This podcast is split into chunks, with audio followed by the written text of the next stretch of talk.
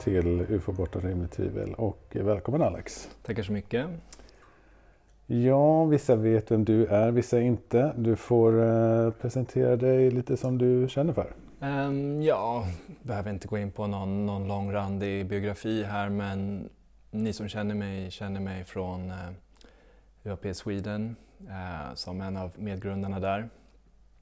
Vilket ju är ett nätverk som pushar de här frågorna framåt. Vi eh, var inte så nöjda med det utbudet som fanns när det kommer till svenska UFO-organisationer så att vi tänkte att vi får göra något åt sakerna för det funkar liksom inte. Så man får gärna kika in våra olika kanaler. Vi har eh, egen podd och eh, olika sociala forum och sånt. Så man, det ska nog gå att googla eller man kan hitta oss på valfri social media. Ja, det börjar bli ett litet community som eh, med både intresserade och mm, framförallt var väl tanken som jag förstår från början att ha en plats för folk med eh, upplevelser och observationer men framförallt eh, närkontakter och sådant. Absolut, det, det, är så det började och det är fortfarande något vi, vi ser som eh, väldigt centralt syfte att, att ge liksom, en plattform för folk att kunna eh, dela med sig av sina upplevelser och försöka tillsammans bättre förstå sig på dem eh, utan att ha det här eviga stigmat runt sig eller eh, något annat som står i vägen. Då är du välkommen hit. Mm. kommer du få den svåraste frågan jag någonsin har ställt i den här podden. Som eh, tack för att du kom. Mm, right. Eh, det här citatet. Vem har eh, avgett det och när?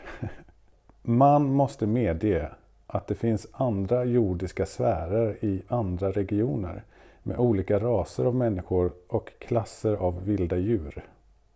Det här är alltså eh, angående rymden. Vem har sagt detta? Ja, Lekretius. Ah, eh, han ja. levde 99 till 55 före Kristus. Ja, den var genuint svår. Jag trodde det var någon, ja. någon slamkrypare. Men du får, du får en chans till då. Okay. Det finns oräkneliga solar, otaliga jordar, kretsar kring dessa. Levande varelser bor i dessa världar.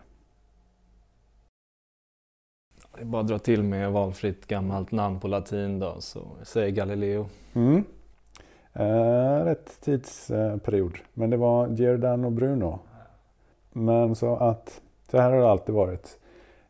Vissa får ju för sig att man ska tolka det här med att eh, alla gick från att tro att jorden var platt till jorden var rund. Och så är det inte. Det finns ju människor, individer och grupper som i alla tider har vetat att, och förstått att jorden är rund som de andra himlakropparna. Eh, och det är samma med den här frågan. Olika epoker, civilisationer och tider och grupper så har man vetat att vi inte är ensamma i universum. Nu eh, vet vi inte om Bruno var på det klara med det men eh, något sånt där citat för kanske tio år sedan skulle ju folk tycka var lite konstigt att mm. hävda att, man, att det finns varelser där ute på andra planeter. Planetvarierade personer. Så ja, okej, okay, det var noll av två där men du är välkommen ändå. Nästan ett halvt, tack. Vad har hänt sen sist då? Det är en jäkla massa men eh, vi tar några godbitar. Den här Vandenberg-incidenten, den nyare modellen som eh, Ryan Graves berättar om en ny händelse som han har fått till sig av några privata kontraktörer som var där och såg ett, eh, eh, en kvadrat, en röd lysande kvadrat över Vandenberg Air Force Base. Stor som en fotbollsplan skulle den vara va? Mm, stor som en fotbollsplan. Då är det mer substans när den här Jeff har klivit fram och berättat om den. James Fox har blivit hotad på något sätt eller pressad. Mm. Jag vet inte riktigt. Jag tror inte han har, eh, han har sagt att han ska berätta mer detaljer. Men mig veterligen så har han inte gjort det än. Han har bara berättat i runda slängar om att han har aldrig varit med om något liknande. Mm, ja, jag hörde det där också. Uh, och hans nya dokumentär som han jobbar med, som detta har med att göra såklart, är ju att han uh, jag kommer inte ihåg titeln på den. Han har väl gett ut någon arbetstitel tror jag. Nej, det vet, jag vet inte. Men det handlar i alla fall om var finns eh, de som sitter på makten att släppa var de hemliga programmen med, eh, som ni nu har lärt er, Crash Retrievals, CR och eh, Reverse Engineering, RE. Vad är det för personer som sitter med insikt och makt och bestämmer över de frågorna har han tänkt att grotta i och då Ah, ja. kommer det som ett brev på posten att han får hot och press mot sig. Och det är väl inte direkt från Pentagon men det är väl indirekt. Då. Mm, Från- ja, det var ingen chock. Nej. Eh, eller vissa individer. Pentagon är ju en stor plats med många anställda. Det finns ju definitivt olika viljor men i ledarskapet och eh, bland de som kallas för the gatekeepers eller kontrollgruppen. De som sitter på makten och inte vill släppa ifrån sig UFO-ämnet. De tar till väldigt bryska medel. Mm, de kända för fula knep. Det har ju Grush pratat om mycket också. Militären i USA så har man ett streck i sanden i vanliga fall med att militär personal inte ska interagera med civilister. Men det är precis vad man har gjort på det här ämnet. Det är samma, var ju den anledningen som Lazar gick ut först också, att han var rädd för, för sitt liv helt enkelt och gick genom att gå public så fick han en försäkring på så vis. Men han, det tog ju inte slut där utan det har ju fortsatt över åren. Precis. Men eh, sen ska man komma ihåg då att kanske att de, mycket av det värsta är inte Pentagon direkt då, inte ens i andra hand utan i tredje hand. Man har gjort sig av med eh, material och hemligheterna till viss del åtminstone till privata kontraktörer som i sin tur kan ha hyrt in vilka busar och eh, torpeder och eh, skumrask eh, affärer som helst. Vilket ju, eh, vi har god anledning att misstänka starkt att det är så det är. Det är så det funkar i den här världen överlag. Det är, det är inte Apple som kör sina sweatshops i Kina utan det är ju subcontractors. Det är så man whitewashar sig. Liksom. Man, man skickar ner det i ledet helt enkelt. Glädjande nog så kommer Kirkpatrick att sluta och byta jobb till, eh, vad heter de? Oak Ridge Labs. Oak Ridge, gamla i ufo-gamet. Och Kirkpatrick, i den fria ufologin så är vi helt på det klara med att han har inte gjort sitt bästa för att ära den lagstiftningen som eh, National Defense Authorization Act delge, undersöka och eh, i den här påstådda area of transparency, alltså i öppenhet, det, det råder öppenhet påstår de nu eh, eh från Pentagon. Eh, och det, det är lätt att säga men man kan göra precis tvärtom och det är vad Kirkpatrick har gjort med Arrow-uppdraget. Han har fått massor av eh, insiderkällor som har kunskap om var de här hemliga programmen är någonstans. Och nekar sen till att han känner till någonting om att han skulle ha fått några uppgifter. Det är som att de här personerna, vissa av dem har inte ens gått till honom för att man har ingen förtroende för Kirkpatrick och Arrow. Och då är Grush förmodligen den, eh, den som är mest i ropet men det finns ju självklart väldigt många andra bakom kulisserna också. Vad säger då Sveriges enda UFO-expert och den enda UFO-organisationen om Kirkpatrick? Ja, då pratar man varmt och gott om NASA och Arrow. Och om Kirkpatrick skriver Claes att själv har jag känt att Kirkpatrick gått in för jobbet på ett bra sätt. Citat. Det är ju ingen i den fria ufologin som skulle hålla med om att det är rättvisande han skriver också att men det finns säkert de som vill tolka detta som att det är kritiken från visselblåsaren David Grush som fått Patrick, Kirkpatrick att lämna. Men inget tyder på att så skulle vara fallet. Jo, han har fått massor av kritik. Det har gjorts namninsamlingar med eh, minst 1700 namn för att man vill att Kirkpatrick ska avgå. Eftersom han efter David Grush vittnade i kongressen i somras. Gav sig på Grush i ett öppet brev och beklagade sig över hur Grush hade uttryckt sig om att hans lämnade uppgifter till Arrow och Kirkpatrick inte togs på allvar och eh, Kirkpatrick hävdar att de aldrig har träffats, vilket ju bevisat lögn. Mm. De har suttit i samma panel någon gång. Kirkpatrick har aldrig hört av sig till David Grush. Nej, det är uh, fulspel. De är inte så bra på att maskera vad de sysslar, sysslar med ibland. Nej. De som håller hemligheterna. Oak Ridge National Laboratory. Department of Energy. Ja, där finns det eh, många skelett i garderoben uppenbarligen. Jag, kan, jag vet inte om jag har nämnt det, men danska SUFOI, alltså UFO-organisationen i Danmark, ägnar sig åt, nu har vi ett antal olika danska källor på att eh, de tror knappt på UFOn, de debankar allt. Det är också en modell. Ja, jag eh, pratade just med en bekant i Danmark här som sa att eh, de ger ut en tidning som heter UFO-nytt som är helt okej. Men deras överhuvud, eh, vad han nu heter, som har suttit som topp på organisationen eh, i 30 år eller så. Han vill få allting till Venus och Jupiter. Så Mm. låter det bekant överhuvudtaget? Det är ungefär, det är bara olika varianter av det där över hela, Mm, du hade någon i Tyskland också som Ja, säger precis. samma saker. Ja, någon som blir intervjuad i form av UFO-expert i tidningar som säger att UFO är bara någonting oidentifierat och har absolut ingenting med aliens att göra. Nej, det känns lite 70-tal. Med utomjordingar. Ett företag som sysslar med dataanimationer har animerat Lazars uppgifter om hur det ser ut på Area 51. Jag kommer inte ihåg vad den här personen eller företaget heter men man kan leta upp det enkelt via Richard Dolan som intervjuat honom nyligen. Dolan är alltid bra tycker jag. Det är väl en av de eh, bättre, mer down to earth, väldigt sansade. Eh, inte liksom nödvändigtvis nuts and boltsiga ufologerna men som, som håller sig till, Mm. till välbevisade eh, fakta och eh, inte så prone att sväva ut.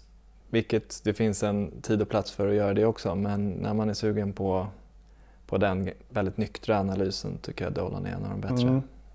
Han är ju skolad historiker och det märks att han har eh, liksom en struktur och, och eh, sinne för detaljer och historia helt enkelt. Det är han väl bäst på i ufologin skulle jag säga. I alla fall att prata om det. De här böckerna eh, UFOs and the National Security Mm. State är ju lite, är lite bibeln när det kommer till hela den eh, säkerhetsstatens inblandning i... Den är jättebra. Den är lite torr. Den men- är, den är matig. Mm. Jag har tjatat igenom den första. Eh, Ja, jag tänker speciellt på delarna om Donald Kehoe eh, och hur han, eh, Kehoe som väl var eh, det den första stora namnet i pro-disclosure-rörelsen om man säger så med NICAP och så vidare som sköts i sank till slut. Men Kehoe skrev ju och debatterade mycket om de flygande tefaten och eh, mörkläggningen. Eh, när han då var, intervjuades i live-tv så visade det sig att US Air Force satt i kulisserna och stängde av hans mick mitt i livesändningen. Det här finns ju inspelat och man kan faktiskt vad han säger genom en mick som inte stängdes av. Men det är häpnadsväckande den eh, delen av historien tycker jag. När eh, subtilt. Ja. Kehoe sitter i live-tv och ska då berätta om någonting angående ufon som han inte hade sagt förut och då stängs hans mick av. Det är som, Mm. Man kan tro att det är påhitt men det är det, är det inte. Nej, men NICAP är väl det, förmodligen det kändaste exemplet på hur en, en intresse, information, UFO-organisation infiltreras av eh, CIA i det här fallet. Eh, i mer eller mindre öppet i det här fallet. Var Ja. det inte så att det är liksom folk som... De hade CIAs första direktör Roscoe Hillenkotter i styrelsen. Eh, Men eh, Hillenkotter verkar ha varit lite schizofren, säkert pressad också, men han verkade inte helt anti-disclosure heller. Men eh, någonstans där så var det helt enkelt eh, beslutades om att nej. Eh, jag menar, Kehoe hade kommit mycket längre vid det laget än vad man var eh, flera decennier efter, efter det. Mm. Men eh, till slut så fick de nedtystat den, den vågen. Namn. Ufologen Ronnie Vernet, brasilianan. Eh, han har berättat lite och följt det här som händer i, i Sydamerika. Då tänker jag framförallt på Amazonas och eh, delen av Amazonas som både är eh, i Peru och eh, Brasilien. Han har följt utvecklingen där och rapporterar eh, om hur, vad som har hänt där. Jag har inte fått någon rätsida på det riktigt men eh, Ronny Wernet pratade också i det brasilianska parlamentet Eh, när de hade sin UFO och eh, ET Disclosure-dag midsommar 2022. Eh, så det här är en person som har förtroende nog att få tala i parlamentet i Brasilien. Han berättar att i år då, i, i, mellan juli och augusti nära Iquitos i Peru som kallas för Amazonas huvudstad i Peru. Där finns det en liten by som heter San Antonia de Pitiaco eller liknande. Där finns Iquito-folket. En reservation för uttalen här men i alla fall så är den här historien då som börjar med att en 15-årig tjej möter två stycken varelser som på något sätt svävar i luften. Eh, hon försöker förklara det här med att det var någon slags apparat. Hon blir ytligt skuren i halsen och sedan i juni så fortsätter det där i södra Peru.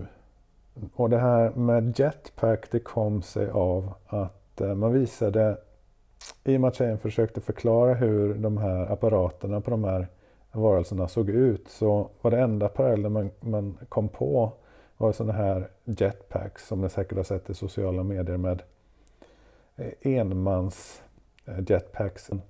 De nya modellerna är, eh, kostar någon, någon miljon eller fem miljoner tror jag. Det var väl en halv miljon dollar uppåt. Så det är inga billiga grejer. Det är inte vem som helst som, som åker omkring i de jetpacken. Men det här var alltså bara för att det var det närmsta man kunde komma på det finns ingen anledning att riktigt tro att det var sådana jetpacks i eh, Amazonas djungler. Uh, och så den här modellen att det skulle vara olagliga gruvarbetare uh, med jetpacks. Det var ett, en, vad kallas det, viskleken om man ska säga. Ja. Det låter ju oerhört långsökt. Mm. Nej, det kom sig bara att det var det enda man kunde referera till. Ja. Man visade då den här eh, vittnet, tjejen, en bild på en sån här modern jetpack. Och sen så spred sig det här att det var, kunde vara ett alternativ, men det är det inte. Hennes beskrivning och flera andra som har sett de här varelserna beskriver dem som 2,5 meter långa. Vissa beskriver dem som eh, 2,2 till 2,7 meter. Och eh, de ska vara stora och ha en kraftig slags rustning på sig. Någon slags eh, robotdräkt beskrivs det som, eller en Iron Man-dräkt. Beskrivs som bepansrade då. De liknas också med astronauter eller robotar. Alltså det här är någonting som inte varken är astronauter eller, eller robotar, men det är den närmsta beskrivningen. De har någon slags stor eh, mackapär på ryggen likt den som astronauter har. De har en hjälm som täcker ansiktet och gula lysande ögon. Och någon slags cirkulära boots som då är själva jetpacken om man säger. Den mekapär som får dem att lyfta från marken 1-6 meter. De kan alltså hovra 1-6 meter ovanför marken har man sett och det beror på att de har någon slags cirkulära boots på sig som skjuter upp dem i luften. Mm. Så beskriver vittnena det. Vet du hur många vittnen vi har på det här ungefär? Nej, men det ska vara ett antal och det är över tid. Och dessutom så är det ända från 70-talet eh, som man sett liknande saker i Amazonas. Eh, Den här kändaste incidenten av äh, några exotiska farkoster har skadat människor mm. och till och med dödat människor. Det är, det är väl även det från Amazonas, Brasilien? Ja. På Colares. Colares, ja precis. Mm. Colares 77 var en av de här, en slags våg av det här. Som mm. då hände 77 i en liten by med urinvånare. Och det är samma fenomen som det här. Det, det har kommit och gått i perioder. Men det är samma beskrivning, genomskinliga farkoster som är stora cylindrar med personer i. Alltså en mänsklig kroppsform eller en humanoid kroppsform men inte att det är just människor. Jag tror inte det finns någon bra signalement på själva varelserna. Farkosterna som svävar i luften som skjuter laserstråle eller som skjuter någon form av ljusstråle på folk. Med några dödsfall. De åker också ofta ner och upp från vattendrag, alltså från Amazonas stora floder. Uh, är det många som har sett. Mm. Chuba Chuba, är det de som kallas för det? Va? Det är mer, jag vet. Det, där är ju liksom så jävla konstigt så att man på något vis bara sätter upp någon form av mental blockering mot att liksom vilja ta i det. Det, är, jag menar, det, där, det där verkar ju hända liksom. Ja. Och, och eh, det, det är någonting som trots att vi är ganska jaded vid det här laget så är det där liksom ganska svårt att få in i ens mm. världsbild. Ja, det är mycket som händer i Sydamerika yeah. som är lite eh, svårt att... Eh, nej men det är alltid så, man har svårt att ta grejer som låter extraordinära på allvar. Det är, det är så. Men i och med att eh, Project Saucer som brasilianska militären hade där kring Colares-incidenten, då undersökte man ju då 77 med kapten Hollanda i spetsen det är väl dokumenterat de händelserna. Mm. Det är dödsfall och fysiska ja, skador. Det är, inte, det är inte bättre än så. Nej, det är supermycket forensisk bevisning från 77 till exempel. Och det är samma händelse nu då. Så det, stödjer ju, det är oerhört bra stödbevisning för vad som händer idag. Vi, vi behöver inte tvivla på att de här sakerna händer. Man sköt även på de här varelserna nu då i nutid den här sommaren.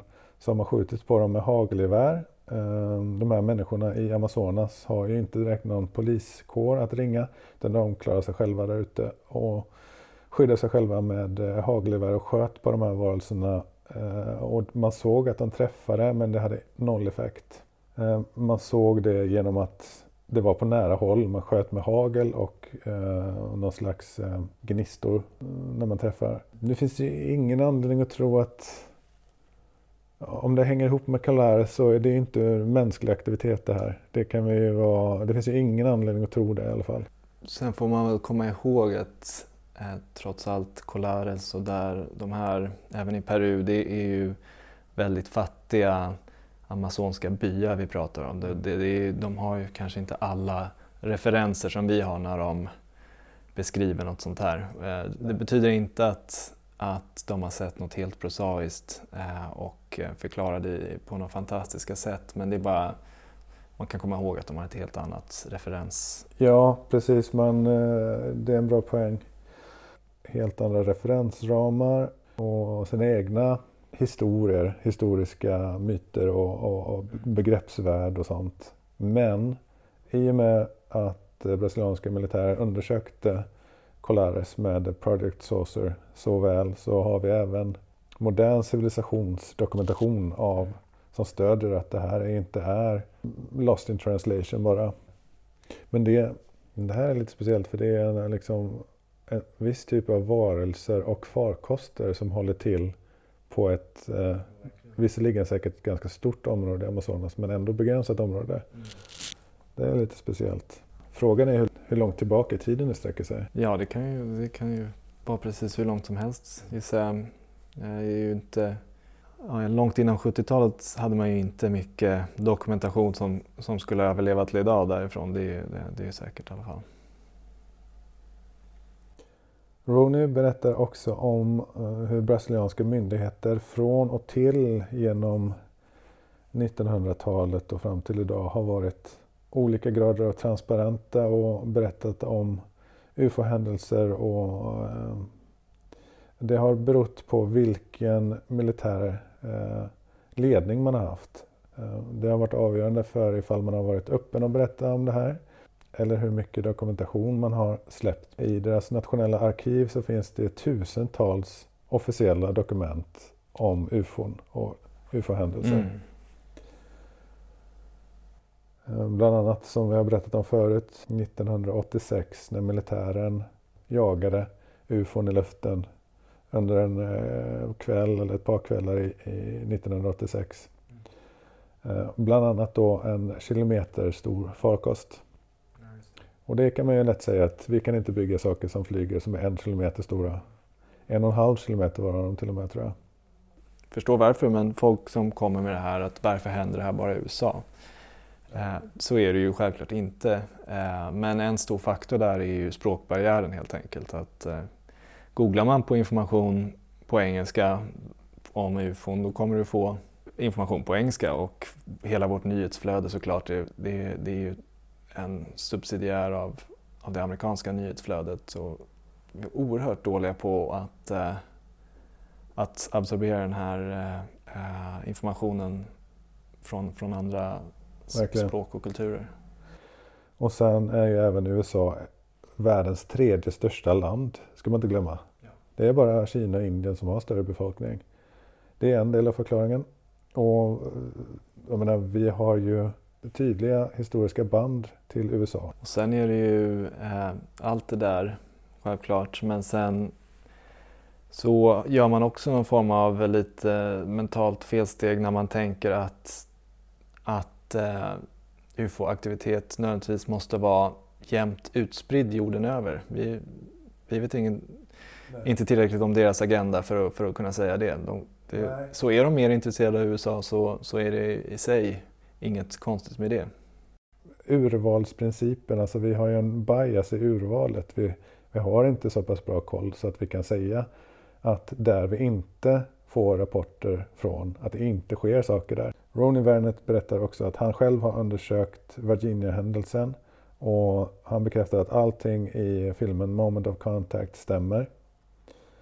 Det är en lång rad med läkare, militär personal, poliser, brandmän, civil, civila personer som bekräftar den händelsen.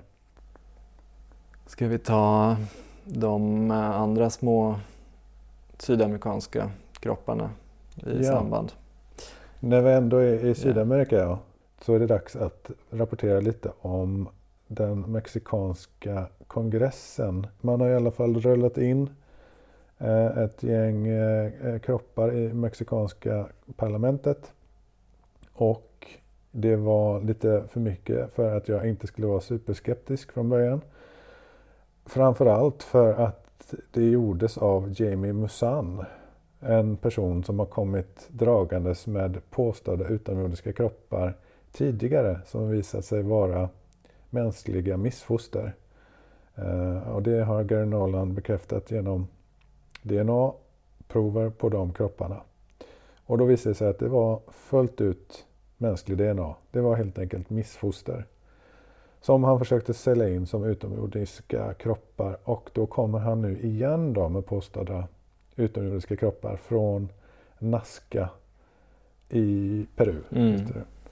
Men nu visar det sig att nu har de ju faktiskt undersökts av en mängd Eh, olika professorer och läkare och experter som ställer sig bakom att de här kropparna inte är fabricerade och inte är mänskliga och det är inte djur. Äh, ännu en sån grej som eh, till synes är lite för konstig för att vara sann. Det, det, magkänslan var inte bra, håller jag med om, när de kom fram. Eh, och jag är fortfarande agnostisk Eh, men det finns ju då tydligen saker som kanske ändå talar för att de möjligtvis är äkta.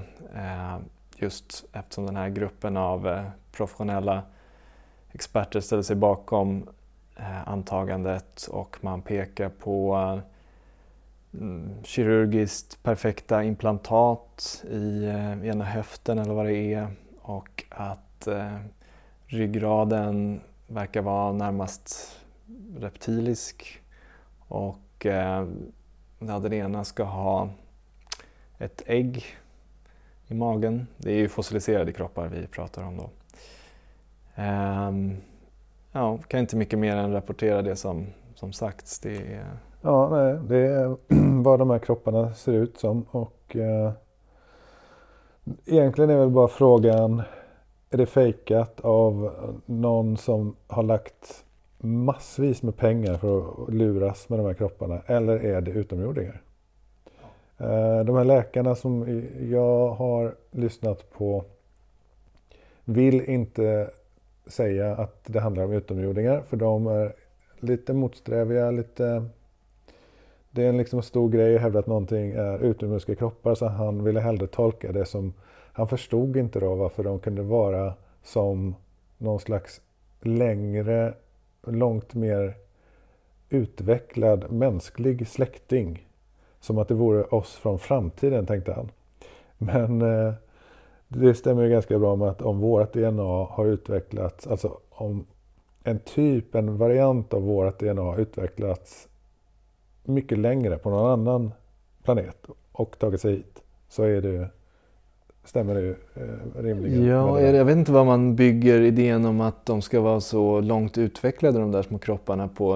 Är det implantatet då annars? Man skulle väl också rent teoretiskt kunna föreställa sig att det var en eh, jordsbunden ras som har eh, lämnat någonting efter sig. Eh, ja, det, det har ju inte det släktskapet. Det, sak, det var ju för olikt eh, vårat DNA för att liksom passa in i våran... Det finns ingen evolutionär um, kontext för den antar jag? Nej, eftersom vårt DNA är väldigt... Alla varelser och djur här på jorden är väldigt nära besläktade. Väldigt, väldigt nära. Mycket närmare än vad de här är. De här sticker ut. Mm. Eh, de, de, har um, kanske en 30 procent av DNA som inte passar in här. Och så stor skillnad uh, hör inte hemma här för Nej, allt vi vet. Det finns ingen anledning att tro att man kan skilja sig, liv på den här planeten kan skilja sig så mycket. Eh, så därför så är det en ganska orimlig förklaring så vitt jag förstår det. Att den skulle härstamma från vår planet. Nej, jag kan inte säga mycket om de där. Det är, mm, man hoppas att det, det händer någonting mer med situationen. Det blev ju ganska stora nyheter direkt eh, när, vid de första hearingsarna där. Eh, och sen debankades det snabbt. Jag vet inte riktigt vad den här debunkingen byggdes på förutom att Jamie Moussan är eh, suspekt. Nej, men det, det fanns uttalanden om att eh, kropparna var fabricerade. Ja, från... från någon som hade undersökt dem. Okej. Okay. Och eh, det, det är mycket, mycket möjligt att så faktiskt är fallet. Ehm, men det här nya uppdateringen då om att eh, det faktiskt finns, om inget annat, eh, stor anledning att titta närmare på det här. Det har ju, det har ju helt gått förbi media. Problemet är ju att det finns ingen av de här namnen som jag känner till sen innan. Så jag kan inte man vill ju veta vad det här är för personer. Att de har den ställningen så att de är lite omutbara om man säger så. För eh, Mexiko och Sydamerika är all ära. Men mina fördomar säger att det finns en hel del eh, möjlighet att muta sig fram i den Inte världen. Inte alls omöjligt. Så det finns anledning för mig att vara väldigt skeptisk fortfarande. Men det är svårt att avfärda alla de här namnen. Ja, jag hoppas som sagt att vi får någon utveckling på det hela. Det är, man kan inte, inte för att jag är någon fan av den här idén av att sitta och vänta på saker och ting eh, lydigt. Men eh, det, jag känner inte att jag kan göra jättemycket mer i det här fallet. För då har vi då en lista på Edson Salazar Vivago. Han är kirurg. Och så har vi, eh, jag tar bara efternamnen, Alfaro. Han är radiolog och doktor. Och så har vi en, ytterligare en kirurg och sen har vi en bone specialist. Sen har vi en kirurg till och en radiolog och doktor till. Och en forensisk patolog och forensisk antropolog. Och en doktor i biologi. En professor i fysik genetisk analys. Någon med eh, medicinsk eh, bildanalys och ytterligare någon professor i medicinsk bildanalys och en historiker och geograf. Så den här listan med namn, utbildningsbakgrund och så vidare, den kan inte jag skratta bort.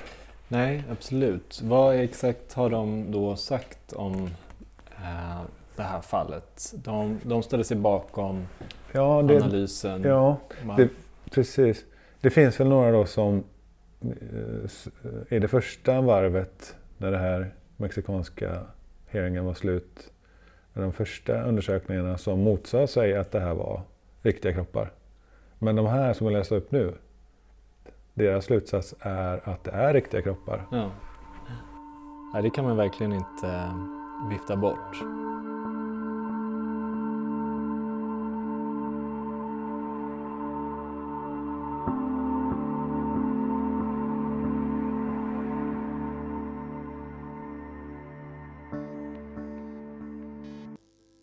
Okända föremål på himlen har fascinerat människan i tusentals år. Men andra världskrigets intåg gjorde det också till ett militärt intresse och observationer av okända föremål togs på stort allvar. På 40-50-talet fanns det en, någon form av utredning kring oidentifierade flygande föremål över Sverige. Försvarsmakten flygvapnet har ingen dedikerad eh, resurs för detta eller något särskilt program eller något i den stilen sedan åtminstone 60-talet. Ja, och så har eh, flygvapnet och svenska försvarsmakten uttalat sig på UFO-ämnet för första gången sedan juni 2021. Och då ska vi komma ihåg att då lät det som att ufon var eh, inte på riktigt. Man eh, sa då från flygvapnets håll att det UFO påminner om science fiction och det är, kan vara naturfenomen, felaktiga radarekon och på fem olika sätt så förnekade man att ufon var på riktigt. Det var bara drygt två år sedan. Och nu igen är flygvapnet ute och eh, ska svara på en intervju som SVT har gjort. Märk väl att SVT inte har gjort något nyhetsinslag på över två år i Rapport eller Aktuellt. Och det är ju anmärkningsvärt i sig. Inte ett ord om Nej, Grush, Grush eller någonting? var alltså uppe i kongressen och vittnade om hemliga amerikanska UFO-undersökningsprogram och biologiska kroppar, eh, piloter av farkoster. Utan att SVT har gjort ett enda inslag på Rapport eller Aktuellt. För allt jag vet. Och jag har kollat. Ni kan ju titta själva om ni hittar något. Det kommer ni inte göra. Bara det är eh, anmärkningsvärt åtminstone. Och nu gör man lite samma från Försvarsmaktens sida som man gjorde för två år sedan. Man är tillsammans med UFO Sverige i en artikel på SVT Nyheter på svt.se. Och så här säger Försvarsmakten. På 40-50-talet fanns det en, någon form av utredning kring oidentifierade flygande föremål över Sverige. Försvarsmakten flygvapnet har ingen dedikerad eh, resurs för detta eller något särskilt program eller något i den stilen sedan åtminstone 60-talet. Okej, på 40-50-talet hade man då ett program. Ja, man hade spökraketkommittén. Det var en stor sak. Hade jag varit reporter så hade jag frågat om vad de här programmen som man ändå berättar om vad det var för någonting. Det är ju allmän intresse. Jag tycker public service borde fråga Försvarsmakten när de ändå ställer upp på en intervju på detta ämnet. Vad är det för program då som han faktiskt bekräftar? Men det får vi inte veta någonting om. Om Försvarsmakten har skött det här rätt så måste de ha undersökt det här fenomenet som kränker vårt luftrum. Det eh, vill jag gärna känna att jag kan förutsätta att de intresserar sig, flygvapnet då framförallt, av vad som flyger i vårt luftrum. Men det är inte så att Försvarsmakten eh, är så här yrvakna om det här ämnet. De kan väl bara inte säga sanningen som det ser ut just nu. De har koll på det här fenomenet sedan 40-talet. Du har ju det kända fallet som du har pratat om tidigare med eh, en spökraket som kraschar framför överbefälhavaren. Mm. Kan ju nu vet jag inte vilket avsnitt det var, det kan man ju gå tillbaka och lyssna på. Eh, och eh, ja, det kan man väl inte bara ha glömt bort Nej. utan eh, Nej, nej. Det här, alla flygvapnen är ständigt påminda om UFO-fenomenet. Så även Försvarsmakten. Det kan man ju till exempel konstatera genom att UFO Sverige flera gånger per år, varje år, får radarbilder från Försvarsmakten i UFO-utredningar. Där man alltså har andra uppgifter i form av vittnen som har beskrivit ett eh, UFO så Mm. pass väl så att man eh, får radarbilder. Vi vet, vi har statistik på det här. I Sverige är min uppskattning att eh, det ligger någonstans mellan 50 till 300 som observerar UFO-fenomenet varje år. Någonstans däremellan ligger det. Jag skulle gissa på 200. Endast 10 procent av dem rapporteras. Och sen tillkommer då ytterligare rapporter som är misstag. Så av de rapporterna som faktiskt kommer in så kanske det bara är 5-10% som är UFO-fenomenet. Eh, men det är ändå ett par hundra svenskar troligen. Med Ganska, alltså det är ingen dålig uppskattning utan det måste vara i den storleksordningen. Vi har flera undersökningar från USA som visar, två stycken visar på att 16 procent väljer att rapportera sin UFO-observation. Det finns en annan undersökning som visar 20 procent.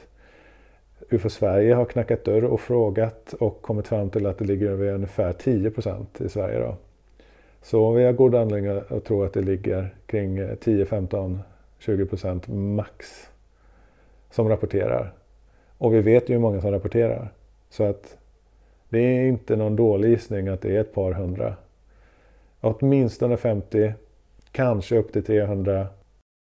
Och det ligger ju inte, som UFO Sverige påstår, på 0,6 procent per, per år som är UFO-fall. Mm. Utan det ligger ju kring 5 procent även här, som i övriga världen. precis, man får ju konsekvent ner det till 0 till 2 varje år men eh, kan ju kika lite närmare på den där statistiken. Uh, jag tror inte att det är så högt som 10 procent, men det kan vara mellan 5 och 10 procent. Den här artikeln. Den heter Intresset för ufon större än någonsin. Ett riktigt paradigmskifte. Den 21 oktober 2023. En artikel på svt.se, länk i beskrivningen. Vi har UFO Sverige, Flygvapnet och Public Service. Och minns också att eh, tv-serien UFO som gick på Showtime. Den är väl det enda riktiga som finns på SVT Play och som visades på SVT. Eh, men vad gjorde man? Jo, man la på ordet konspiration till titeln. Så om ni söker på konspiration UFO så hittar ni Showtime-serien som egentligen bara hette UFO. I den här artikeln så är man inne på konspiration igen. Man tar in en konspirationsforskare, låt oss kalla honom. Samtidigt avslöjar New York Times att Pentagon haft hemliga ufo-program under flera årtionden, vilket ger medvind till konspirationsteorierna. Det är ju teorier om att eh, staten mörklägger sanningen för, för sin befolkning. Och det finns ju inte bara inom UFOs utan, utan UFO-området utan om väldigt många olika andra områden. Ja, han säger alltså att det är ju teorier om att staten mörklägger sanningen för sin befolkning. Det låter oerhört konstigt. Ja, han i princip påstår att det är inte sant. Det är bara konspirationsteori. Det är, det är den bilden SVT och den här eh, intagna experten på konspirationsteorier målar upp. Att eh, det är en konspirationsteori att staten mörklägger sanningen för sin befolkning om ufon. Mm. Men det har de ju inga belägg för. Däremot så kan vi ju visa belägg och bevisning hela dagen SVT om ni vill. För att så är fallet. Och ni kanske ska lära er skillnaden. Fan vad jag blir bara förbannad och lugna ner mig. Eh, Konspirationsteorier. Japp. Ja, precis.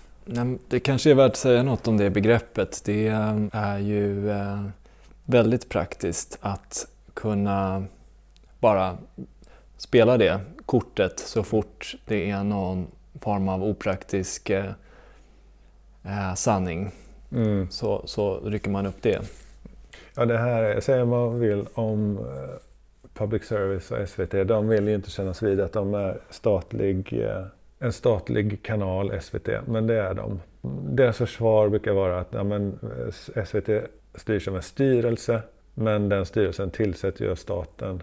Så det är löjligt att hålla på och säga att det inte är statlig media.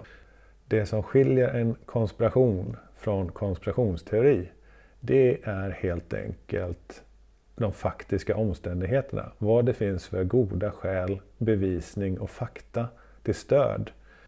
En konspirationsteori saknar faktiskt stöd. En konspiration är verklig eh, och stöds av faktiska omständigheter. Och vi kan röra upp liksom dokument, vittnesmål, läckor med mera för att påstå att vi vet att myndigheterna döljer sanningen om UFO-ämnet som svenska försvarsmakten har undersökt och varit medvetna om sedan 40-talet. Inte på något ställe i den här intervjun så bekräftar han att UFOn är på riktigt. Och innan dess då för två år sedan så påstod man att UFOn inte är på riktigt. Så det är där vi står tillsammans med SVT som lägger in en konspirationsteori-akademiker.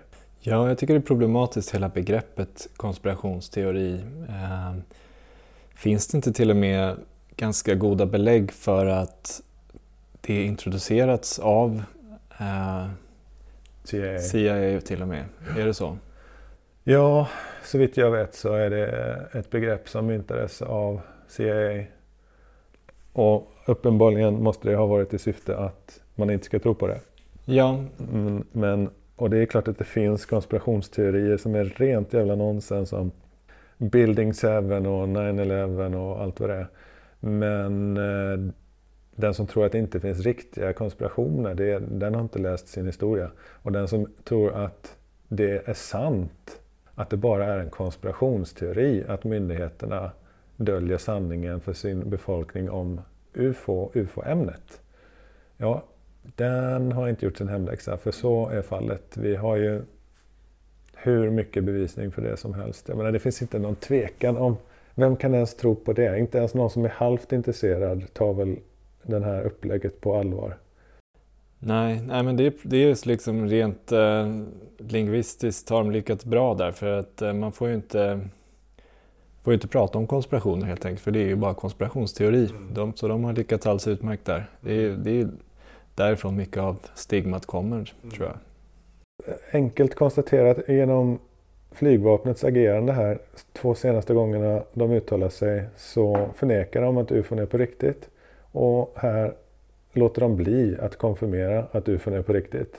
Det är en myndighet som döljer sanningen.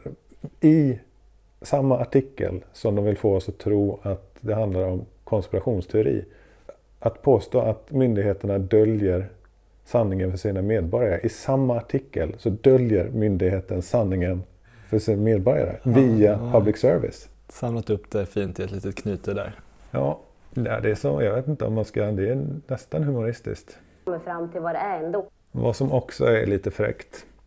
Det är att man utnyttjar inte ett ont anade civila medborgare. Och det är så himla lätt för de nationella säkerhetsstaterna att lura vanliga civilister, vanliga medborgare. Och till och med gå så långt så att man utnyttjar dem i mörkläggningen. Den 18 oktober publiceras en rapport där det framkommer att amerikanska piloter mellan augusti 2022 och slutet av april 2023 mött för dem okända föremål i amerikanskt luftrum hela 274 gånger. Men i Sverige ser det annorlunda ut. Så jag kan gå god för tillbaka till 2000, eh, för det är det vi har kontrollerat. Eh, så jag, men, men, där finns det ingenting.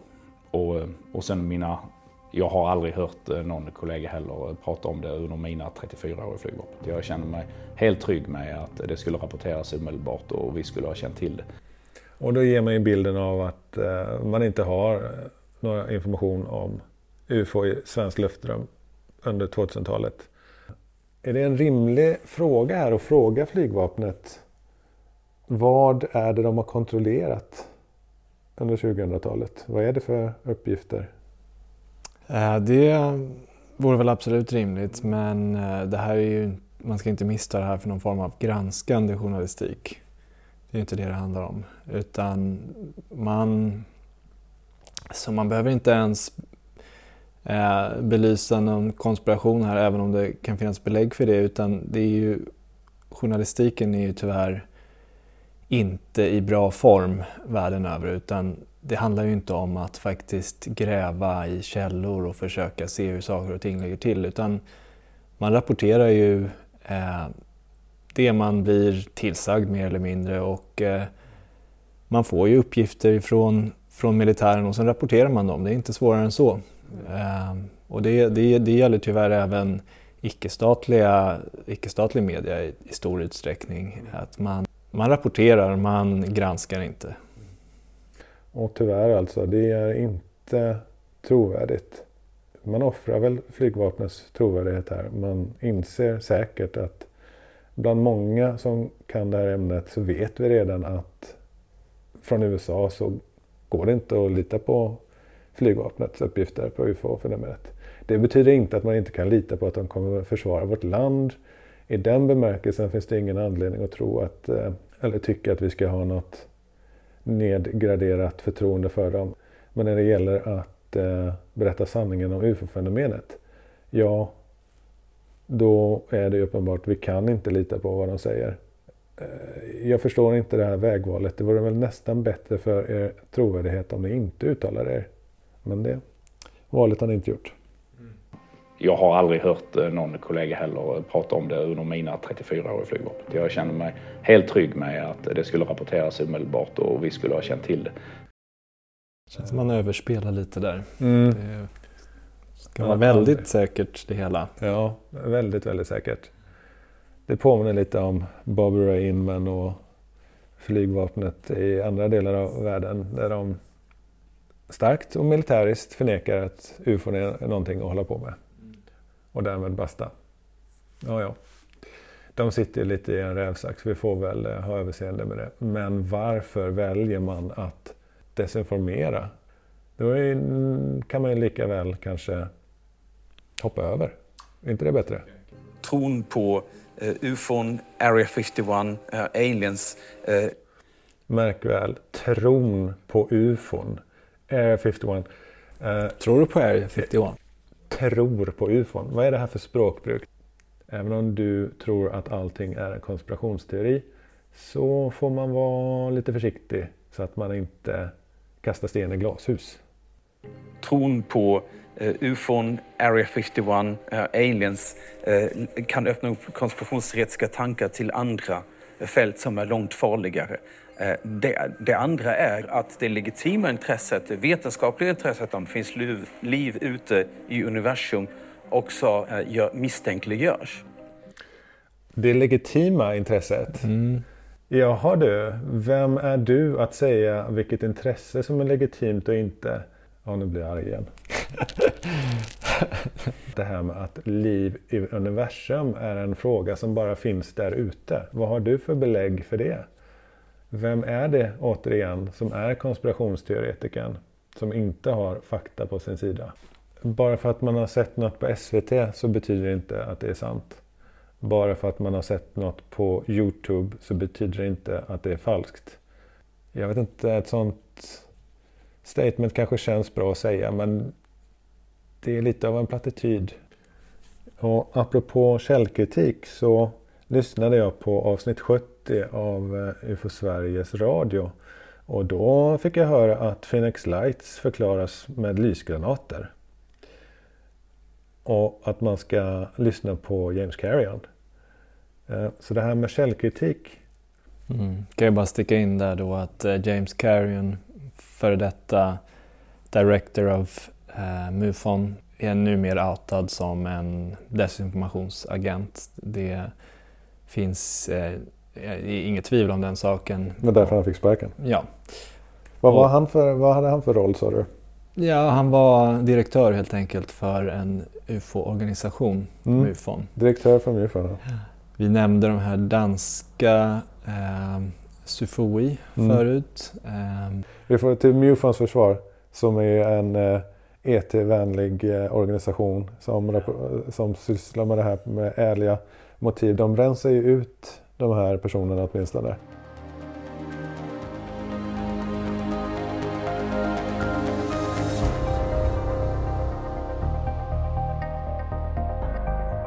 Det har kommit ut lite intressanta böcker också här. Eh, det är George Knapp och eh, vad heter han, Lakatsky, vad heter han för namn?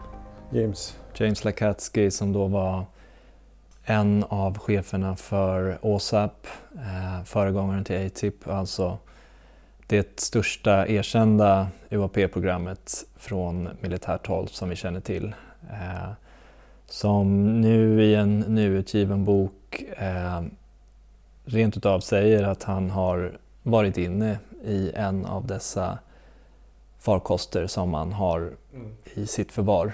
Och eh, han har varit väldigt sparsmakad med detaljer där.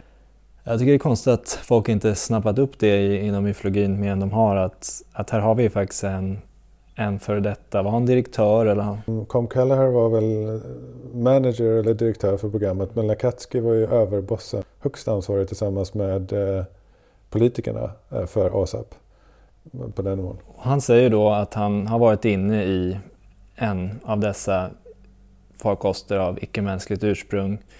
Så då, då har vi ju en förstahandsuppgift som de, som de så gärna vill. Det finns ju massor av förstahandsuppgifter men här har vi en från en väldigt Ja, respekterad källa. ja, vi har tre chefer för UFO-program. Tre före detta anställda chefer för UFO-undersökningsprogram som bekräftar att amerikanska program har de här farkosterna. Utomjordiska farkoster, utomjordisk teknik, non-human intelligence om ni så vill. Eh, Luis Elizondo var direktör för ATIP, Com Keller var direktör för ASAP och James Lakatsky var högsta hönset för eh, båda två kan man säga. Alla de tre bekräftar att de amerikanska programmen har utomjordiska icke-mänskliga farkoster, kalla dem vad du vill. UFON helt enkelt, i beslag. Tillsammans med Virginia och Roswell så det är lika sant som att vi sitter här. Det finns ju verkligen inte en brist på vi- bevis, det finns bara en brist på bra spridning på, på detta. Liksom. Ehm, ja, nej, men jag har inte spanat in boken men, men bara det uttalandet tycker jag var väldigt intressant. Ehm, och sen så finns det en ny bok ut av Diana Pasolka som lär vara spännande också. Jag läste hennes första bok eh, American Cosmic som jag brukar rekommendera folk som är lite nya på ämnet och kom det bok. Eh, Encounters. Den ja. och vill man inte eh, ge sig på den direkt så kan man ju spana in eh, intervjun i Engaging the Phenomenon podcasten eh, där hon ger en liten summering. Vad var det hon sa vilket? I, That UFO podcast så sa hon att, hon nä- nämner inte dem vid namn men hon pratar om två otroligt ansedda forskare på insidan i det här ämnet och hon är inte säker alls om hon kan lita på den ena. Eh, och hon var även i, eh, med James A. Dole i, hans Engaging the Phenomena. Och då pratade hon om eh, lite olika saker. Vad var det för någonting? Ja, bland annat så frågar James henne om begreppet perception management, vilket ju ja, nära relaterat till desinformation, men Hur ska vi översätta det då? Perception och management, alltså att man eh, formar uppfattning, alltså man formar hur någonting uppfattas. Precis. Och eh, hon berättar då hur, eh, hur hon kom i kontakt med, med folks vars uppgift, uppdrag det är att, att ägna sig just åt, åt detta i, i, i den här frågan, UFO och UAP-frågan. Eh, och ehm,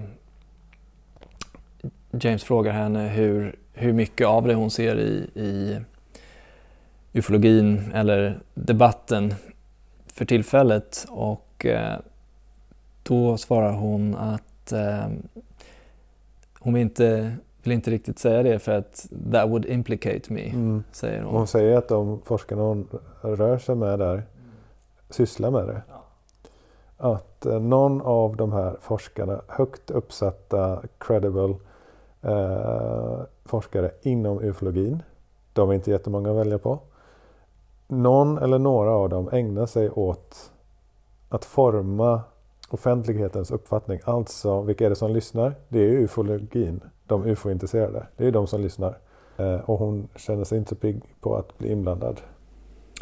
Eh, nej, eh, precis. Ja, men det rekommenderar jag varmt att, att, att lyssna på den intervjun. Och det är en bra podcast i övrigt, en av dem som jag följer. Engaging the Phenomenon, han finns både, James Endol, han finns både på Spotify och Youtube. Första halvtimmen av den intervjun handlar om det här. En oerhört fundamental bit för att förstå. Om man har eh, fått till sig en uppfattning av det här ämnet som är formad av någon i något syfte. Det handlar ju om en förvrängd uppfattning.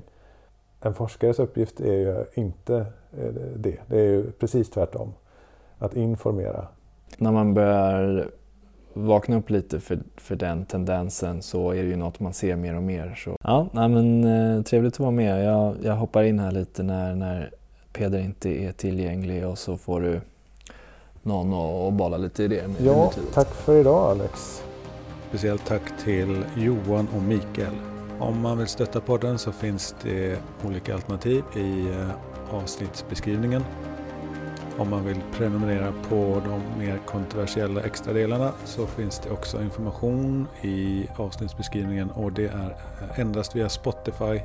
Gå gärna in och sätt ett betyg i eh, Spotify och Podcaster. Tack för att ni har lyssnat. På återhörande.